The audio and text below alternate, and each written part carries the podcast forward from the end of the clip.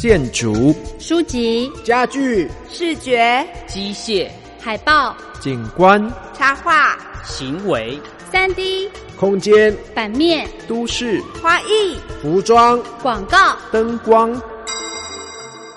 设计，时时都有，处处都在。遇见设计，遇见身边的设计，遇见设计的未来。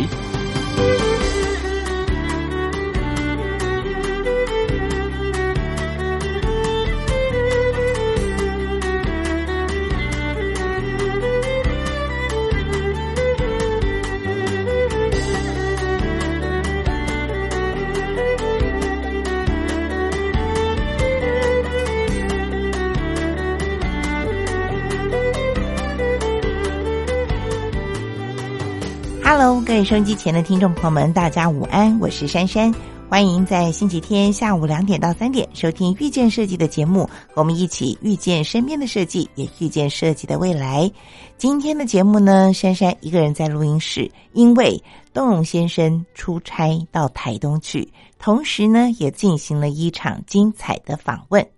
提到台东，很多人都知道它好山好水，是一个好生活的地方。有人说，从都市的角度来看，台东跟台北很远；但从心灵的角度，台东是一个自己可以跟自己很近的地方。嗯，这说起来有点悬。所以，透过东龙访问他移居到台东的好朋友秀呢，或许我们就可以感受到台东究竟有些什么样的魅力。音乐过后，跟着东龙到台东去吧。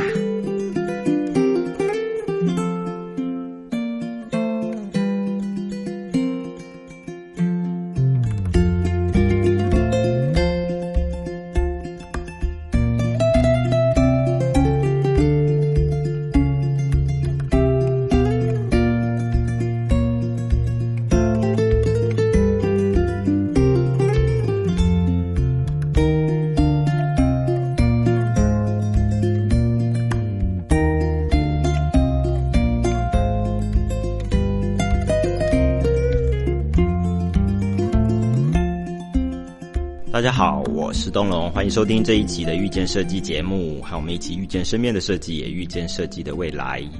那我今天带大家来到台东，台东的 TDICC 是台东县原住民文化创意产业聚落。那在这里有一个叫 TT Maker 的地方，中文叫做台东原创基地。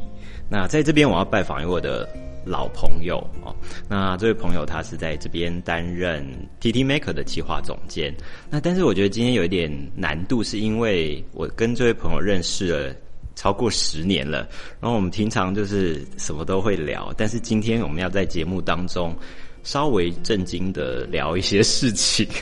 所以我觉得呃，看看我们可以聊出一些什么样不一样的，让大家有。不同的感受哦。那我的这位朋友呢，他在我过去认识的这十多年当中，尝试或者说经历过很多不同的产业嘛，还有不同的工作的职位。所以今天我相信很多可以跟大家分享。那我们首先就先欢迎今天的我的来宾黄秀玲，我们叫她秀，欢迎秀。Hello，大家好，我是秀。嗨，秀。那我们今天在这个地方叫做 TT Maker。我相信很多人可能都不知道 TT Maker 是什么，或者说，即便听了这个叫做台东原创基地，可能没有办法完全的了解。我想你平常会跟大家怎么介绍 TT Maker 这个地方？大家如果来台东，一定会发现很多 TT 开头的东西。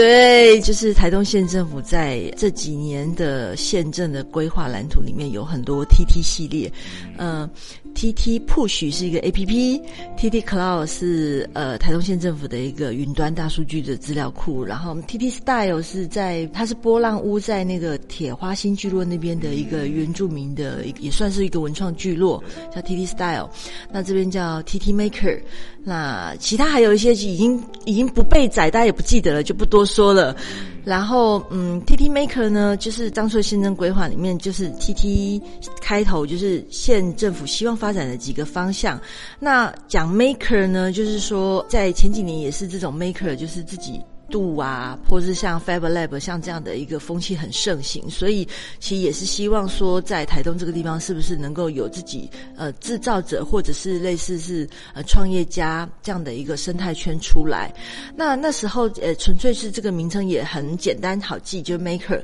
但实际上呢，它在运作的时候，它其实是 Entrepreneur，就是其实创业家的意思，并不是呃真的去做三 D 列印的那样的 Maker，所以大家是觉得呃。可以在这边大家一起创造一些什么事情，就是不只是呃创意，还有创新或者是创业，甚至是这几年就是非常重要的地方创生，对，所以其实都是很重要的创造，这样，嗯，对。而且这地方很特别，因为我们刚刚讲说它是在原住民文化创意产业聚落里面。这边很大的一个特色就是，这边还可以看得到太平洋，所以它是号称那个我在太平洋边创业，就是全台湾最美丽的呃创业园区。对，所以 T T Maker 是在里面的其中一块区域。那在这个区域，我们直接先从有哪一些区域，也许大家比较容易想象说，在这边可以做哪些事情，或者是有哪些活动会在这边发生。嗯，其实讲 T T Maker 哈，大家都以为整个园区好像是 T T Maker，但是其实进一步就会了解，它其实是 T T I C C，I 是 Indigenous 嘛哈，然后 C C 就是呃创意聚落这样，然后呃事实上 T T Maker 会呃 locate 在这个 T T I C C 里面。其实也是有它一点故事背景，就是说当初这个原住民的文创产业聚落，呃，跟一些做三 D printer 哦、雷雕哦、印布机、电脑印布机哦、转印机，然后热升华，然后电脑织布机，很很齐全，还有烧窑式啊，有手拉胚间，然后窑窑还有两个窑哦，电子窑、瓦斯窑哦，还有录音室、百万录音室，然后还有地板教室、乐舞教室，所以其实 T D I C。本身的嗯，提供给原住民创作者的资源是非常丰沛的。但是当初呢，在呃县府的规划里面，还有一块是希望大家可以把一些。呃，科技或创新的能量导入进来，到原来台东本来就已经很很蓬勃、很活跃的这样的一个原住民的创作的能量里面，所以 T T Maker locate 在这边呢，就是有一点点是呃互相融合，有机会 cross。所以那时候还有一句，据说是让呃县府跟圆明会们都很开心的呃两个 slogan，叫做这个圆明与创客共舞，艺术与科技起飞。但现在大家比较。少谈这件事情，但是他最 initial 的规划的确是希望说，比如说 T Maker，如果他定位在呃当初是希望是南岛新戏骨的概念，它有创新创意呃科技的元素进来的时候，可以活化台东在地的这些文化产业的能量，所以等于是 T T Maker 坐落在这边的时候，就有它一定的程度的价值。那我们公司也是也 lucky，我们刚好在今年度也做了呃这两边的辅导，就是 T T Maker 这边的。比较在地创业家，还有一些比较科技型创业家的创业辅导，还有呃 T D I C C 这边呃曾在这边进驻七家的创作工作室，那他们也都在六月的时候毕业了。那在我们今年在辅导呃几乎是一起进行的过程当中，你们也发现一些很有趣的情况是，呃所谓的原名与创客共舞，其实好像哎真的有一点趣味出来了。因为比如说大家会呃过来这边喝咖啡啊，因为 T T Maker 有个吧台，所以是大。大家会来喝咖啡的，对，T T bar，也 T T 开头，对，然后或者是有一些课堂上，他们。呃，明明有些我们是开给原住民创作的课，有些是开给我们创客的课，可是他们就很好玩，就说：“哎，我也想去上那个课，我也想去上那个课。”所以就产生了一些我们自己都没有、没有原来没有预想到的一些化学变化。然后其实它中间就是隔了一座天桥而已。那他们就走过那个天桥，然后就来这边交流啊，或者什么的。那最有趣的就是真的是小故事。我有时候还会在他们的 lab 发现我们 T T Maker 的杯子，就觉得嗯，大家也真的是水乳交融这样子。就很有趣，但但是还蛮有趣。他们就是呃，就是这些这些 creator 嘛，他们就是走到哪就杯子就拿到哪，所以也蛮蛮有趣。啊，过不久默默的又发现他们又回来了，所以我们这边 T T bar 也是大家蛮自助式的，就呃有一个大家很很在这边很自在，然后互相交流，然后呃又有蓝骨头啊，然后沙发，所以是很舒服的一个环境。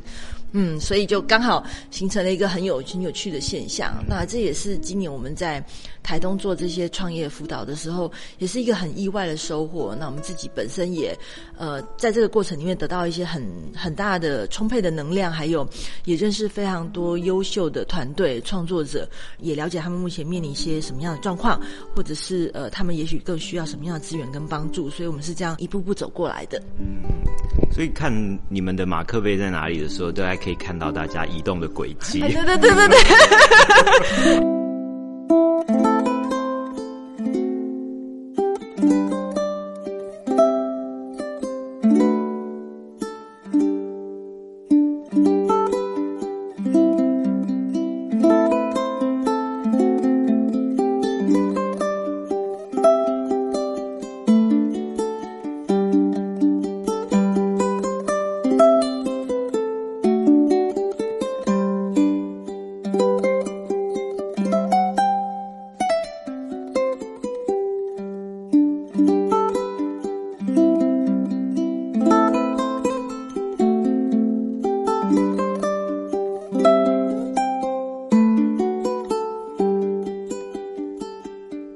这边的原创基地的这些人，包括团队，都是原住民吗？还是不局限于原住民？在 TTICC 都一定是原住民。嗯，那在 TT Maker 的话，它就不限。所以呃，其实反而 TT Maker 这边的辅导其实是稍微比较困难的，因为它呃有点百工百业。就是我们当初在招募团队的时候，其实是设定它是跟我们台东县政府呃所拟定出来的县政蓝图的六大主轴是相关的，比如说观光、农食，然后呃教育、文化、地方创生跟呃医疗。类似社服医疗之类，所以就等于是会有六个领域的团队同时在 T T Maker 里面。那呃 T T I C 比较单纯，他们其实完全就是真的是呃文化艺术的创作者，或者是在乐舞上面。所以嗯，做文创这边的辅导其实相对单纯一点，其实只要帮他们找到商模。然后，但是在 T T Maker 这边的辅导就会。更困难一点，但是他们彼此加成之后的 chemistry 其实可能反而更好。那加上其实 TT Maker 有一个比较大的特色是，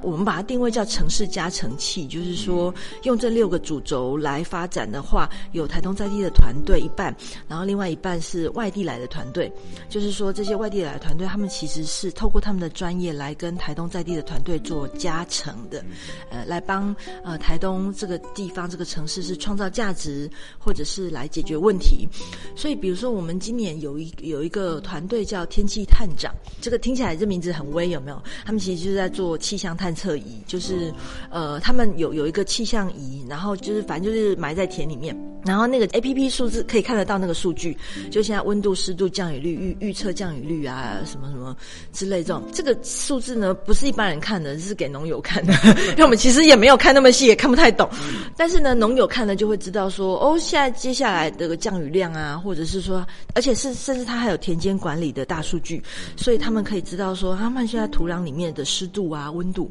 它呃，我们后来就是也也加成了很多我们在地的团队，呃，像有种香草的，或者是像百发百种种阿拜的，做阿拜的，就是原住民的小米种，他们也呃，像比如说百发百种这一家团队，他们也导入了来八支，因为他们今年非常大规模在种植一种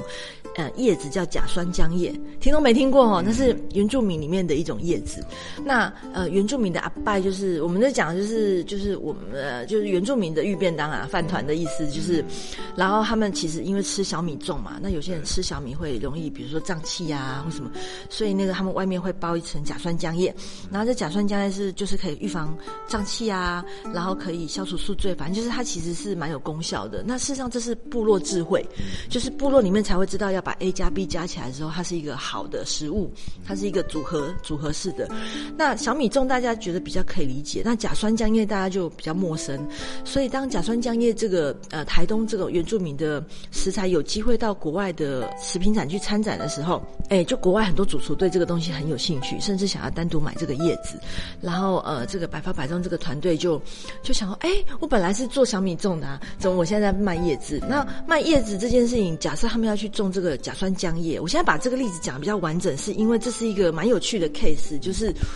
呃，当他们要开始去大规模种植甲酸浆叶的时候，发现他们并没有相关的种植数据资料。因为比如说，我们可以在农改场啊，或者是什么，可以找到怎么种稻米啊，然后有几号几号啊，呃，就是相关的这些种植的数据，其实我们的农改场是有的。可是甲酸浆叶这种东西在部落里就是天生天养啊，就是老天爷怎么赏饭吃，这种多少，你其实是没有什么依据，没没有累积那个智慧去，或者是说那个智慧其实在老人家的脑袋里。嗯。说真的，那个东西真的是部落里面随便路边采的东西。那他们也没有想到，他们要比如说这么大规模的去生产这样子，然后所以他们就突然好需要这些田间管理的数据资料。所以这个时候，天气探长这样的一个科技的呃技术的公司，就非常可以帮助到这个在地的做这个农业是农食的这样的一个团队。那种香草也是，香草也是非常，因为我们台东的香草跟国外香草不一样，就是国外的香草在种植其实大规模，所以他们一整排都是玫瑰哦，一整排都是。薰衣草有没有？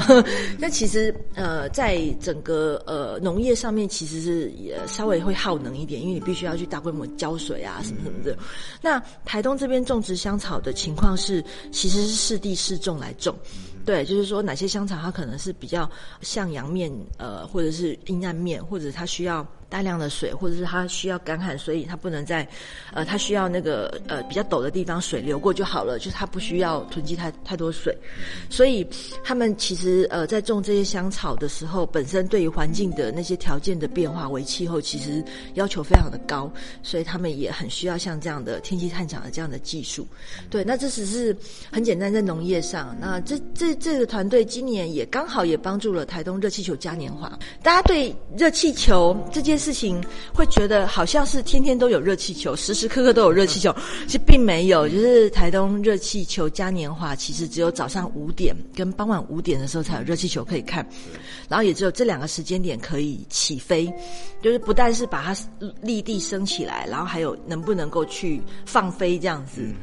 然后所以它非常需要风风向跟降雨量的判断。热气球皮是不能沾到雨雨水，任何一点点水都不行的。只要一点点雨水啊，那个飞行员会立刻收收伞，就是立刻收球。他很心疼，很心疼，立刻擦的，因为热气球皮很贵。然后那个风啊，那真的是经验值。我听过那个我们那个主持人，我们观光协会总干事呃许大哥还讲说什么微微的风，再弱一点点的，稍微弱微微的风之类的。我们在想，那什么什么到底什么风啊？有没有什么数据可以参考啊？那现在这些数据就是。刚好它就是全部被收集进去的天气探长的大数据里面了，所以以后呃就可以看这个天气探长呃在热气球嘉年华，我们在路野那边其实也导入了，他们安装了一支，就是可以去判断说哦那那现今天的天气如何，温度湿度如何，风向如何，然后能不能够立球，能不能够起飞，所以其实对台东这个城市其实也帮助非常的大。那这只是其中一个案例，就是刚好呃天气探长这样的一个科技，那另外还有一些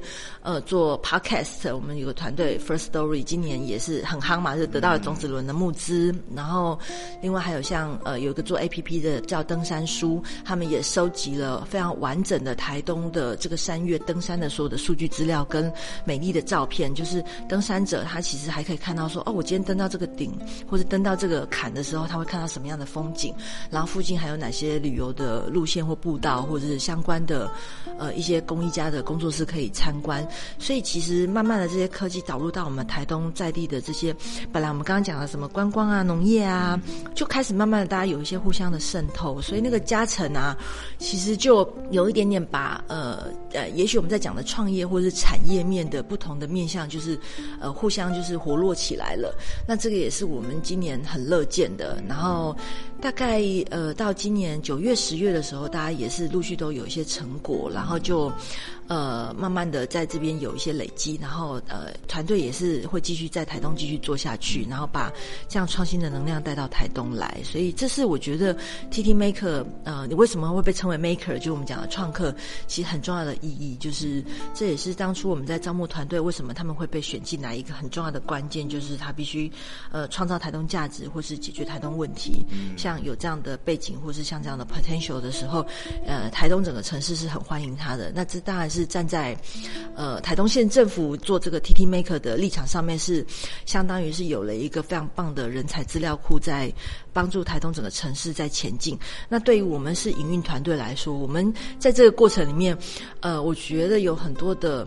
状况是我们以前在台北没有想过的，哎，在台北你会觉得哦，呃，新创啊，或是创业辅导，好像有一些什么产销人发财啊，或是一些你你你以为的框架，或者是所谓的成功模式或商业模式，但到台东发现这都全部不 work，也不是真的不 work，是说，呃，台东在地这边的创业家呢，其实他们的价值观或是所谓对成功的诠释，其实跟呃都会区真的很不一样，对，因为有很多在台东的创业家，他其实是。选择来台东的，他是选择后的人生，他不是没有赚过大钱，他不是没有成功过，可是他为什么会来台东做一件，呃，看起来小小的事情？也许只是去种个黄豆，或者去做一个水果珍珠这样子。那，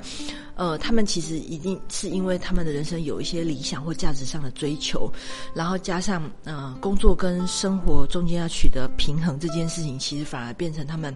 创业里面会去追求一种真正更大的共好。那共好，呃，我们讲大一点就是人跟这个地方的共好嘛。那小一点就是人呐，我们作为一个自己独立的一个呃创业家的个人的话，我们的身跟我们的心有没有共好？这这件事情，我觉得是我们在台东在地的创业家所学到的，就是呃，他不会那么汲汲营营，或者是说他知道什么是真正重要的事情，是生活好的部分。他他去做这个事业，他不是为了。呃，赚大钱当然不是说赚钱不好，而是说他知道他的家庭、他的生活，或是也许在他的土地上帮助这些老人家能够健康，或者是有收入，这可能是更大的一个共好的利益的架构。所以他们会在这个大共好跟小共好里面，也都会去找到一个平衡。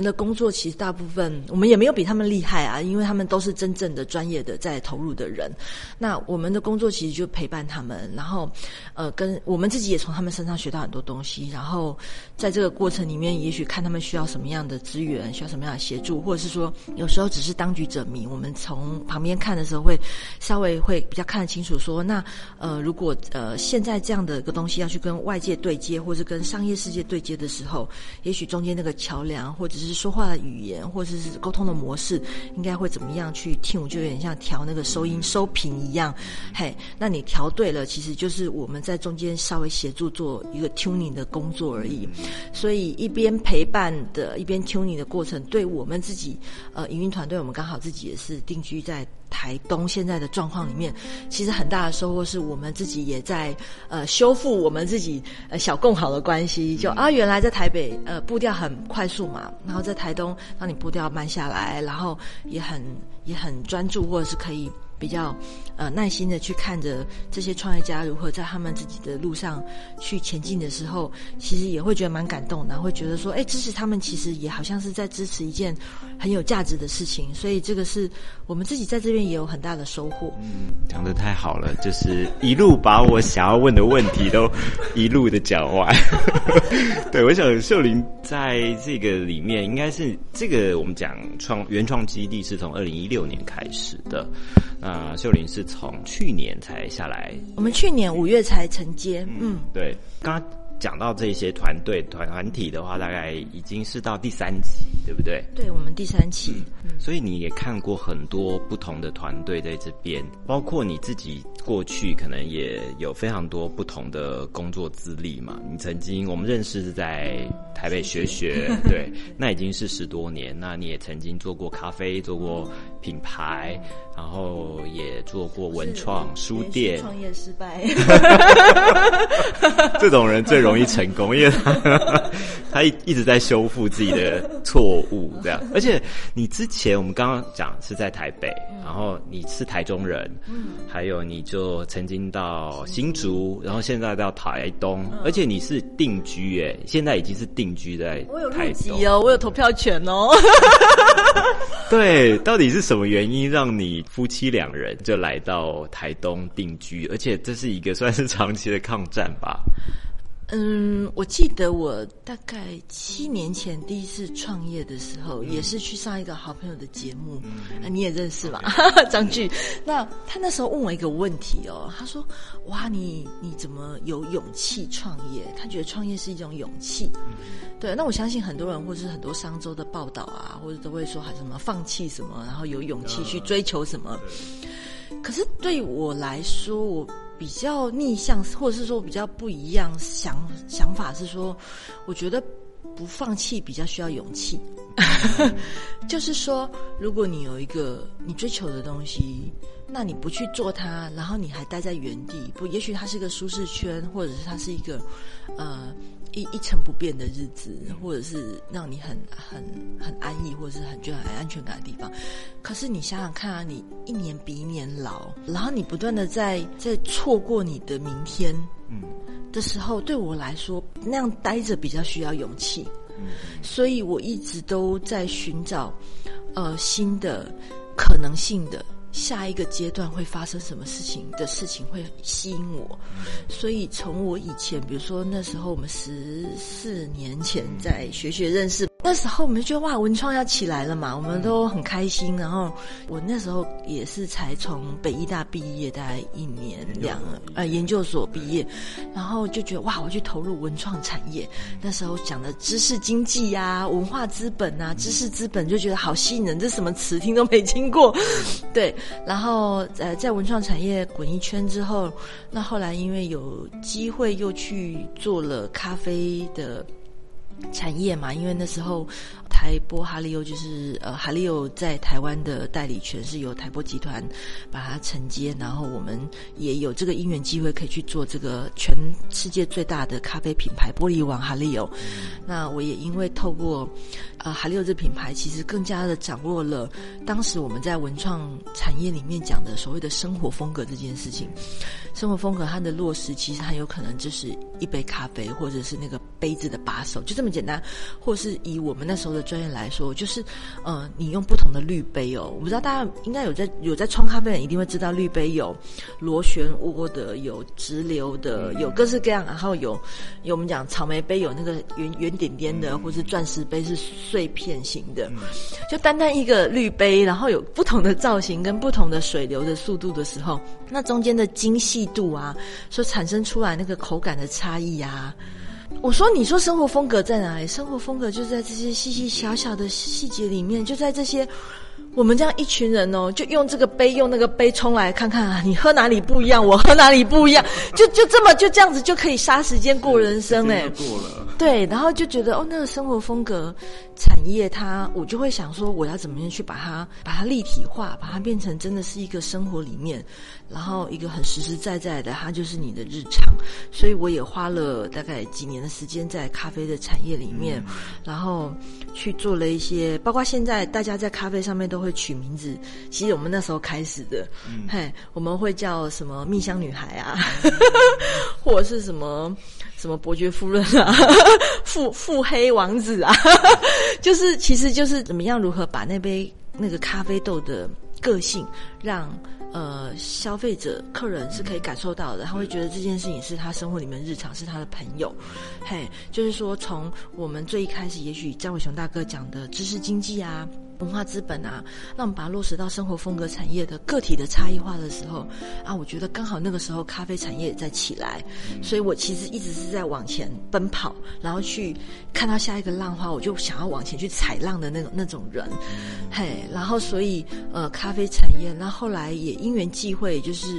呃，我们自己做了自己的呃公司之后，就突然发现，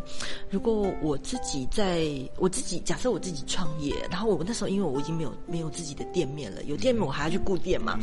没有店，我突然想说我没有一定要住在台北，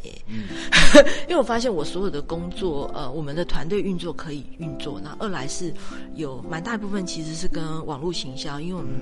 呃后来其实也是承接了台东县政府的网络行销的专案，那有一些事情是我们在在台北可以运作，那有一些我们会特别安排采访，就到台东来做编采这样子。那所以时间跟空间跟人的自由度突然变得很弹性，所以我们有认真的在想说要做岛内移民，然后我们是认真的，真的每一个城市都有去看哦，就是宜兰风很大嘛，然后要密闭窗，就觉得那这样我就没有办法享受好山好水，然后基隆下雨太多嘛，然后花莲那时候已经比较观光化了，然后屏东去了觉得太热 之类的，然后最后觉得台东真的是蛮蛮适合住人的，嘿，所以看来看去，而且。我觉得我自己在台东。呃，有嗅到一些新的东西，是当我觉得，也许以前在十年前，大家会觉得花莲很夯嘛，然后都会要去花莲，然后没有人要再往南走到台东。可是我这几年接触了台东，因为我大概两地跑经大概三年，就是一直在做台东的题目，所以呃，我对台东的整个规划发展方向跟一些蓝图，或者是也许它的下一个阶段的愿景，我比较有概念。因为我们在操作它的网络行销的时候，其实我们必须花很多时间去。了解呃主事者他的呃治理思维，所以其实呃不管是哪一任县长，他怎么样去思考事情的，跟他会呃落实到哪一个层面，其实我们会呃花很多时间去理解他，所以我才能够把它做比较精准的转移跟诠释。那大家看到的都只是 FB 上面的下标而已，但是其实那下面都有投射了我们对这个城市的一些想象跟愿景。比如说现在大家看那个铁花村的那个那条路，嗯。啊，在我刚来的第一年、第二年的时候，其实还有很多街头艺人在，现在比较少了。嗯嘿，那对我我那时候来看的时候，我就觉得它就很像呃西班牙巴塞隆纳的那个 Rambana，有投射到欧洲的某一个风景的景象。那我觉得这个东西是，也许我在别的城市里面比较少的经验，别的城市也许是呃自己 create 出了某一些。呃，节庆活动，也许宜兰同玩节或者是什么，呃，每个城市都在想办法创造自己的 festival，城市在地的节庆活动。可是我觉得，呃，台东它比较特别，是虽然它也有刻意的创造出一些这些有嘉年华啊或什么，可是它其实，嗯，它还是比较像观光的事件。它不是那么生活本身，但是我觉得台东自己在每一个角落都一直有在释放出生活本身的气味。它可能只是一个散步的街头，然后为什么人们会想要聚集在这边做这些事情？为什么人们就是想要去那个地方骑脚踏车？那个东西不是我们特别去办一个什么活动或是一个事件而成的，而是人们在那边就自动形成了那件事情。然后那是因为那个生活风格有有在那边发酵。那我觉得是生活风格这件事情。让我觉得，从以前对于只是它也许是一个咖啡的一个产业，它变成了一个城市的想象。一个城市说，如果我们今天在一个城市里面是呃可以宜居，就是呃住的很舒服的那个宜居，到每一个地方去都会觉得呃。比如说，你有朋友有相亲，然后你的吃啊、住啊、用啊，每件事情都会觉得很真实。我最直接简单的感受就是，我在台东，我因为我我是一个蚂蚁，我非常喜欢吃甜点、喝甜汤。我在台东喝的每一个甜汤的那种小铺子啊。每一家都是用真的糖去熬成那个汤的甜汤的。你在台北，你可能还会喝到那种，也许是呃香精或者是呃甜味剂。其实你大家是假装喝不出来，其实你仔细喝一定都有啦。对你可能会口干舌燥或什么的。可是，在台东哦，没有一家店是用人工的东西，都一定是真的阿婆啊或什么阿姨去用二砂或者是什么，就是去熬出来的。对，意思就是说。他们做的也就是他们自己平常在吃的东西。对，然后他们从也许从几十年、三十年就一直是这样子这样过来的，所以它基本上有一点像是被冻结的。哎，就算我们现在假设我们来到二十一世纪，可是你会觉得这些人好像就是一直也活在三十年前，就是这边的这些日常百姓的生活，还有包括店家也很少嘛，嗯，就是你要买家具就只有那么一两家，就是然后大家是很很诚恳、很老实的在做生意，所以你在这边其实，哎，虽然你说完全没有雷也不可能啊，因为人百百种，店店百百种，但是我觉得整体而言，我觉得那个诚恳、殷实、很自然、纯粹的。感觉在这边是还是大部分的感觉，那所以也可以理解说，你看像台东慢食节这几年也很夯嘛，然后慢食讲的是 clean food、slow food，然后碳里程数减少，然后自己家里就是很美的这样子的。这种状态，其实，在台东真的很多的这样的小生产者上面，他们是就这么老老实实的在做的这些干干净净的食物，这件事情会让你觉得在台东生活，因为你生活最重要一块其实就是食物啊，对，会觉得呃还算很安心。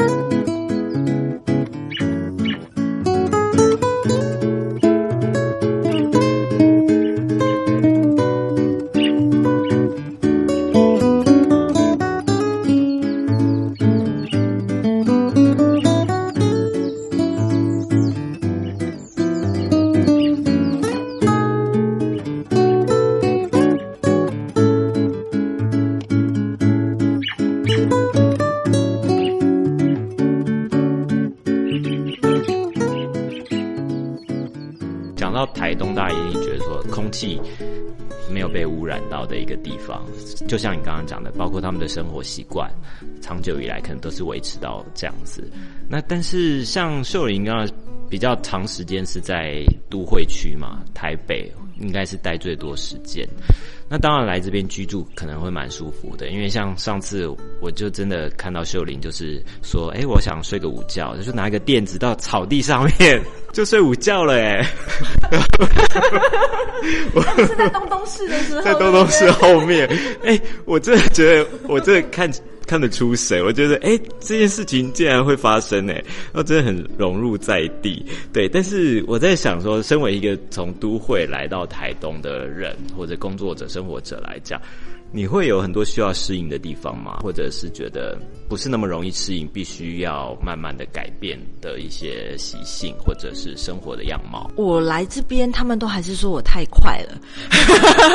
但是我我就尽量的有一点，就是呃有一点自觉，就是慢慢的让自己稍微有一点觉察，说我如果有一点点空隙，我能不能珍惜这个空隙、这个空档，然后去享受现在的，就算十五分钟那。以前在呃台北的时候，有一个十五分钟会觉得哇珍贵哦，这样。现在在台湾觉得十五分钟，嗯，我有十个十五分钟，就是。当然，我觉得工作还是有它呃有一些比较捞自己要处理的一些部分，或者是还是有他要思考的东西。但是在那之外，你还有很大一块是生活。那这个生活，你在台北的时候，你不会这么直面生活，因为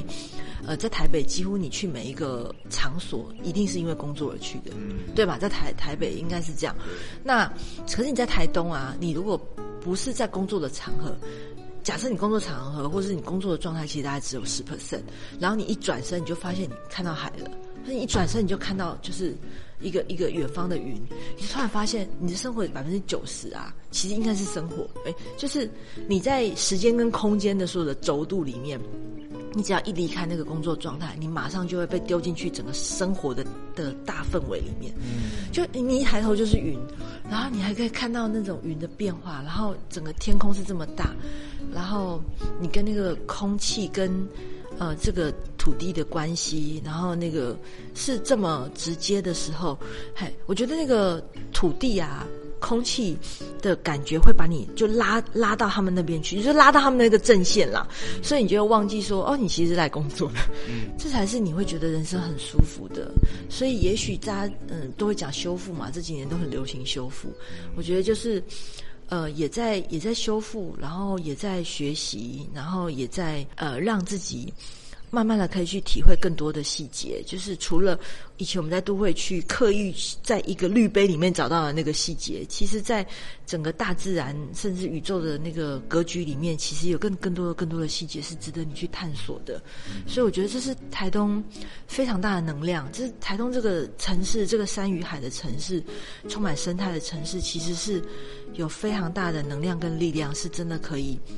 不管是疗愈，或者是提升，或者是强化，就是可以真的把那么渺小的我们的人类啊，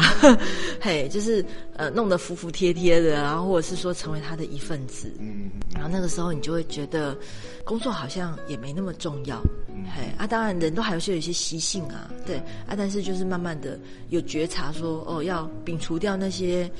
都会里面的坏习惯，对，像是什么？呃，以前工作习惯会会比较急，因为会想要赶快去符合老板的需求，或者是会觉得哦，这个东西那个 timing 一定要赶快这样上。在台东的话，我突然发现，哎，其实差两天也不会怎样，完全不一样的思路。差差三天也不会怎样。那这件事情，我我因为今年疫情的关系，不是很多人都不去上班了，用网络会议，或者是也许有些会不开了嘛。那我就陆续听到我有一些台北朋友也是在聊说，其实有些会不开也不会怎么样。嗯，就说，哎，对啊，啊，我们在台东不就是这样吗？就是说，其实有可能，也有可能上帝也在帮我们。整个过于太过 rush 的一个人类的文明里面，再帮我们踩一点刹车，就是也许神就在这边，不知道哪里的神，反正总而言之，就是有一个万物之主呢，他其实已经在台东这边就做了一些调节了，所以你只要进入台东，就好像有一个新的结界。你仔细看哦，我很早就发现了台东火车站的那个手扶梯的速度是比台北的。火车站的手扶梯的速度是慢三倍的，有人刻意调，我不知道是不是刻意调的，但是我有真的拍过影片去对照组过，因为我觉得，哎，怎么连火车站的那个呃楼梯电扶梯的那个呃速度都不一样？嘿，就是你上去就摆一分钟，结果你现在上去在台东上去就要三分钟，哎，多两分钟你要干嘛？的工作跟生活是融在一起的，嗯，台东其实是一个比较大的一个外在条件，那最主要还是我自己在这边找到了一些很丰富的东西之后，我自己去。呃，怎么样去吸收它，或者转移它，或者去享受它？所以，像比如说东东市，就是一个，我觉得我我吸收了这么多美好的事物之后，然后呃做了一些反刍整理，然后再把它转移出来，也想要分享给大家很好的一个平台。好，你自己就已经 Q 到东东市了。对啊，你其实，在台东已经算是一个斜杠人生了。你。周末，我们看你的周末，你的脸书，你还是去上课，然后你还是去认识新朋友，然后玩不一样的活动等等的。但是你现在在今年，今年在台东转运站那边就开了一个东东市，然后这个是以黄秀玲个人的名义 开一间店哦，就是把台北未来市的那个模式某某个部分是把它带下来。但其实你是觉得在台东实在是时间太多了嘛，所以会让你引发说想要开一个再多一个新的事业要做，还是什么样的原因？就是还是说你想要改变一些台东人或者是观光客来到台东的一些不同的看法、习惯，或者是发现新的东西？我我我记得我进学学的第一年啊，张伟雄大哥有帮我们上一个课叫城市创意学之类的，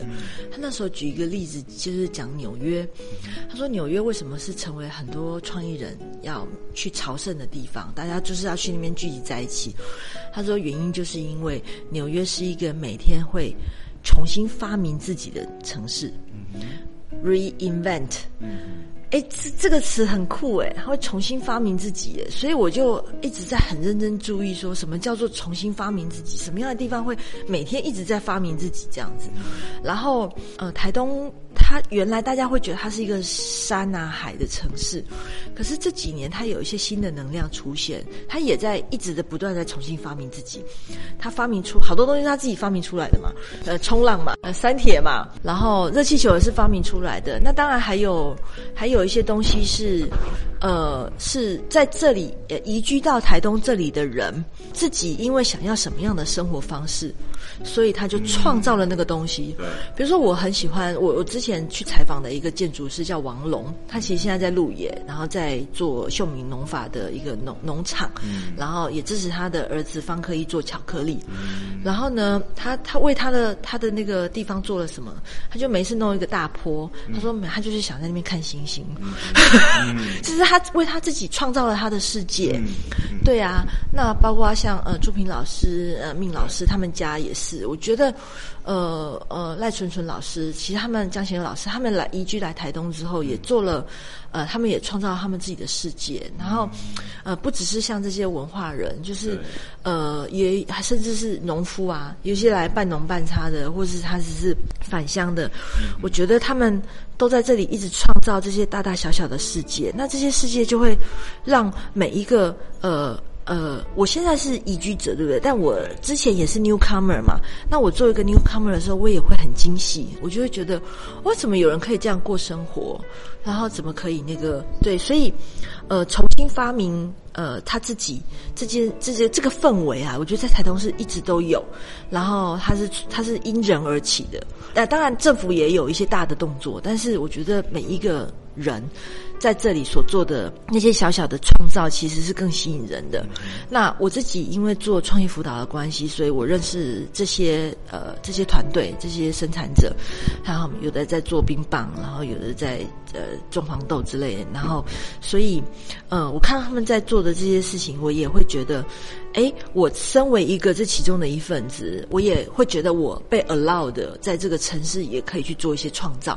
那这些创造也许在台北来看是微不足道的，因为台北的创造太多了。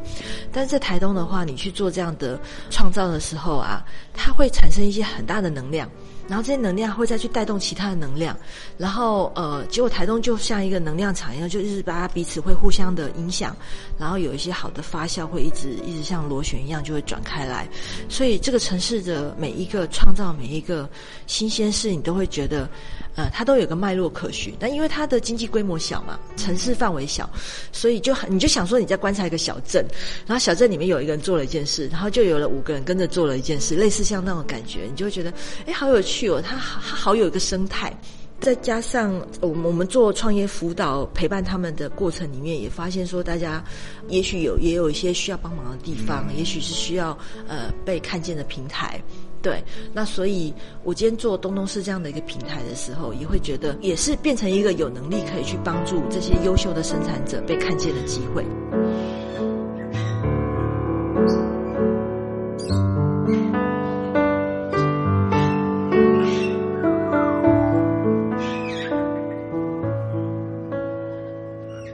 음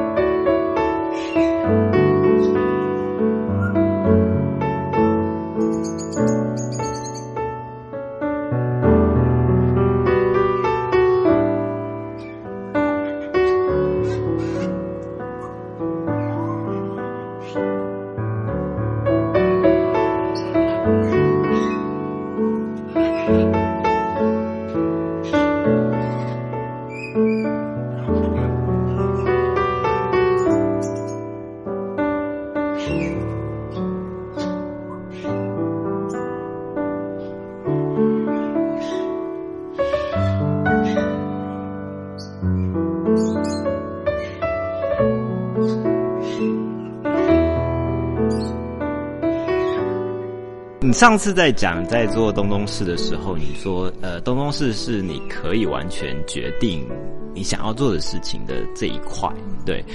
那我自己在看的时候，我也觉得像你在做其他，会比较像是为其他人服务。那做东东市的时候，我觉得某种它成全了你想做某些事情的一个想法，或者是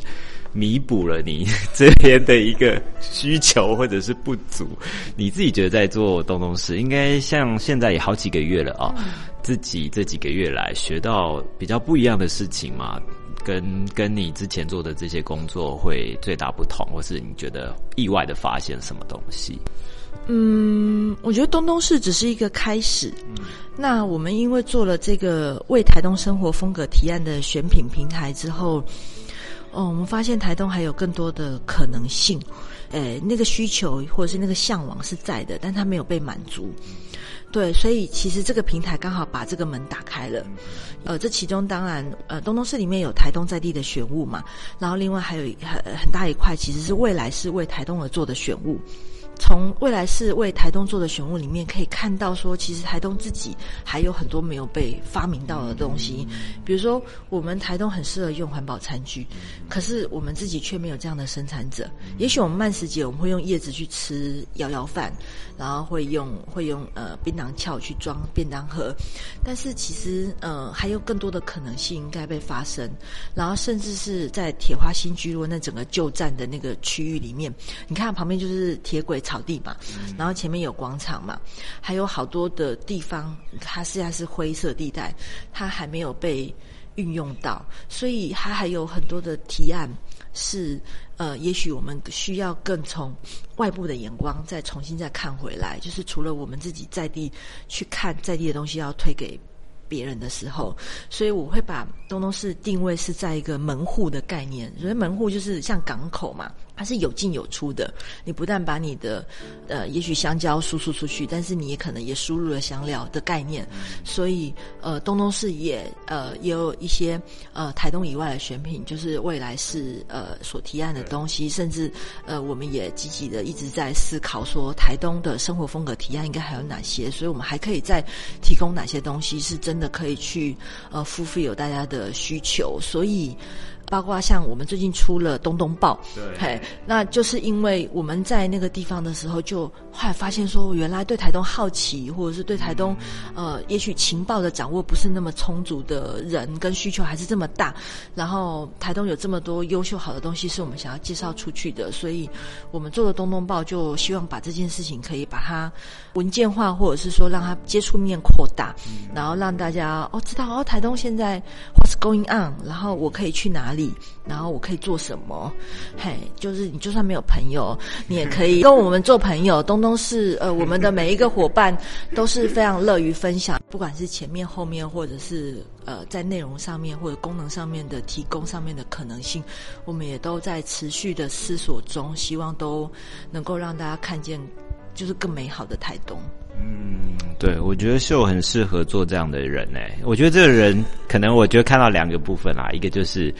你对于生活要有足够的品味，你才可以帮助大家去选，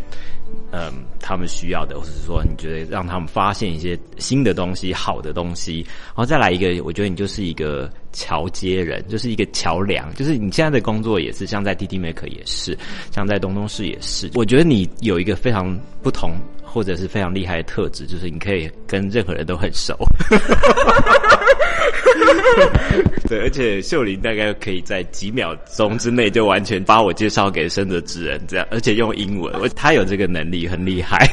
我在旁边听的都觉得傻了，这样子。好害羞，有过这一段。有有有，这是你很特别的人格特质，我觉得好像放在这边是一件很有趣的事情，所以我们也会觉得说，哎，蛮期待未来还有更多的可能性。在台东，那另外我是想说，你刚刚在讲很多的文化人和文文化的这个呃前辈们都来到台东，那包括你过去做的事情，可能呃，因为我本来想要问你说，哎，你为什么会一直在不断，可能过一段时间就会转换不同的工作领域这样子？那如果在台东的话，你有可能除了就是说刚才讲的，你一直对于新的事物，或者说对于未来趋势这种会产生一种探索性、会好奇之外，那你自己会觉得说，诶，可能对于台东这一块，你有没有可能之后也有兴趣去探索其他的领域或者其他的地方呢？我觉得我嗯、呃现在对台东的了解其实还是不太够，因为还是花了太多的时间在工作跟专案上面，所以我自己跟呃苏农，我们两个人的愿望就是希望明年啊，可以真的好好的到处去玩透透。台东吗？对，因为台东真的，像我就还没有去过土板呐、我就很懊恼，我就想说，感觉土板就是一个东西好好吃的地方。你知道，我们有卖一款那个猎人手采的野生蜜，就在土板的山崖边啊。我想说，哇，那是什么样的地方？我都没去过。然后我有一些好朋友也是土板那边的人，在家里面做雕刻、做连杯这样子。然后想说，那是就是有好多好有趣的地方，我都还没有去，了解的还不太够，所以能做的还很有限。所以我希望我自己可以更踩踏更多的土地，然后去更认识他们，然后把呃大家美好的东西可以真的呃串联起来，然后呃做一个更饱满的台东出来，这样。对，但我觉得秀玲在台东就是还是要慢下来啦，不要急呀、才来一年多而已嘛，是不是？明年主力往北还是往南设定一下？最后一个问题好了，你会不会担心来到台东之后，你的生活的速度啦，或者是你的价值观就已经回不去了？就是在于对于其他都市这种大都市的发展来讲，你的你的整个对你的改变跟影响。我现在比较明显的感觉是回台北的时候会觉得人很多，会觉得有点慌张。但是我二来我又希望说，我虽然在台东真的落地这一年半，然后可是我已经开始在觉得，我还是需要多去不同的城市。像最近呃有嘉义美术馆开了嘛，很漂亮嘛，然后还有很多呃不同城市都有很多新的事情在发生，然后我还是会觉得我想要。一直的到不同的城市去看看体验，然后呃才能够更持平的，或者用不同的角度再回头来看呃自己所现在住的这一块土地，才不会嗯就是夜郎自大啊，或者是自己所在一个一个观点里面，所以。大概如果能够一直用旅居的心态的话，我觉得会是反而是宜居的好状态，因为。宜居你，我我们就很害怕说，我们最后只记得垃圾车来的时间，但是其实我们可能呃更应该要注意的是，现在哪些人在哪些地方又做了什么有趣的事情，可以真的帮助到我们现在在台东，可以让它更精彩的方向，这样。所以对未来来讲，你还是保持开放的态度。嗯，嘿，对，所以我们自己也设定了一些，比如三年计划，然后说，如果我们一直保持这样的状态的话，是不是也许到不同的城市去，也还是会有不同的想法？这样，嗯，OK 啊，我觉得还是不要急了，慢慢来，毕竟在台东嘛。认识不完，所以还走不了，对不对？对，所以我们期待秀在台东还可以创造出很多，就让我们觉得很精彩、很有趣，然后让我们看到他不同的生活体验之后，可以创造出不同新的事物来。好，那今天非常谢谢秀来到我们的节目，然后跟我们分享那么多，希望很快有机会再回到台东，再请你来跟我们一起分享更多有趣的好玩的事物。谢谢秀。谢谢大家，欢迎你们来台东玩。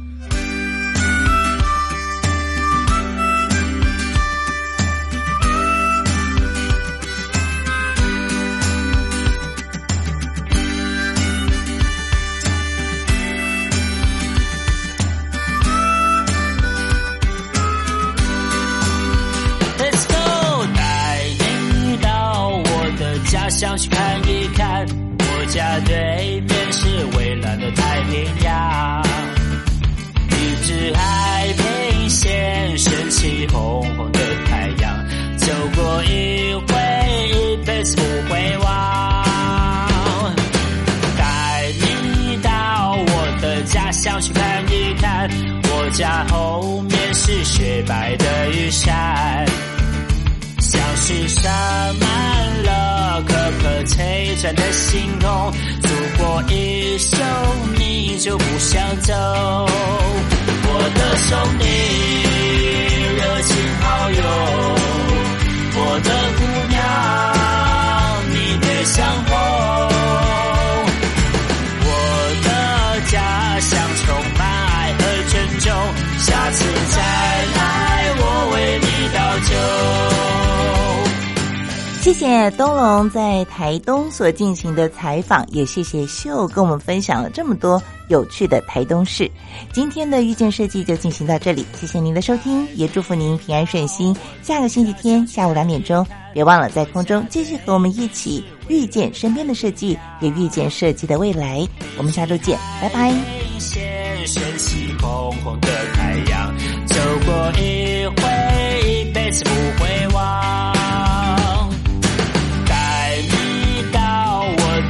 想去看一看我家后面是雪白的玉山。像是洒满了颗颗璀璨的星空祖国一手你就不想走。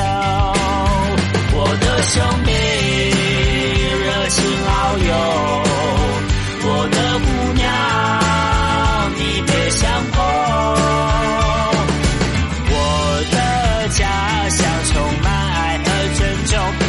是在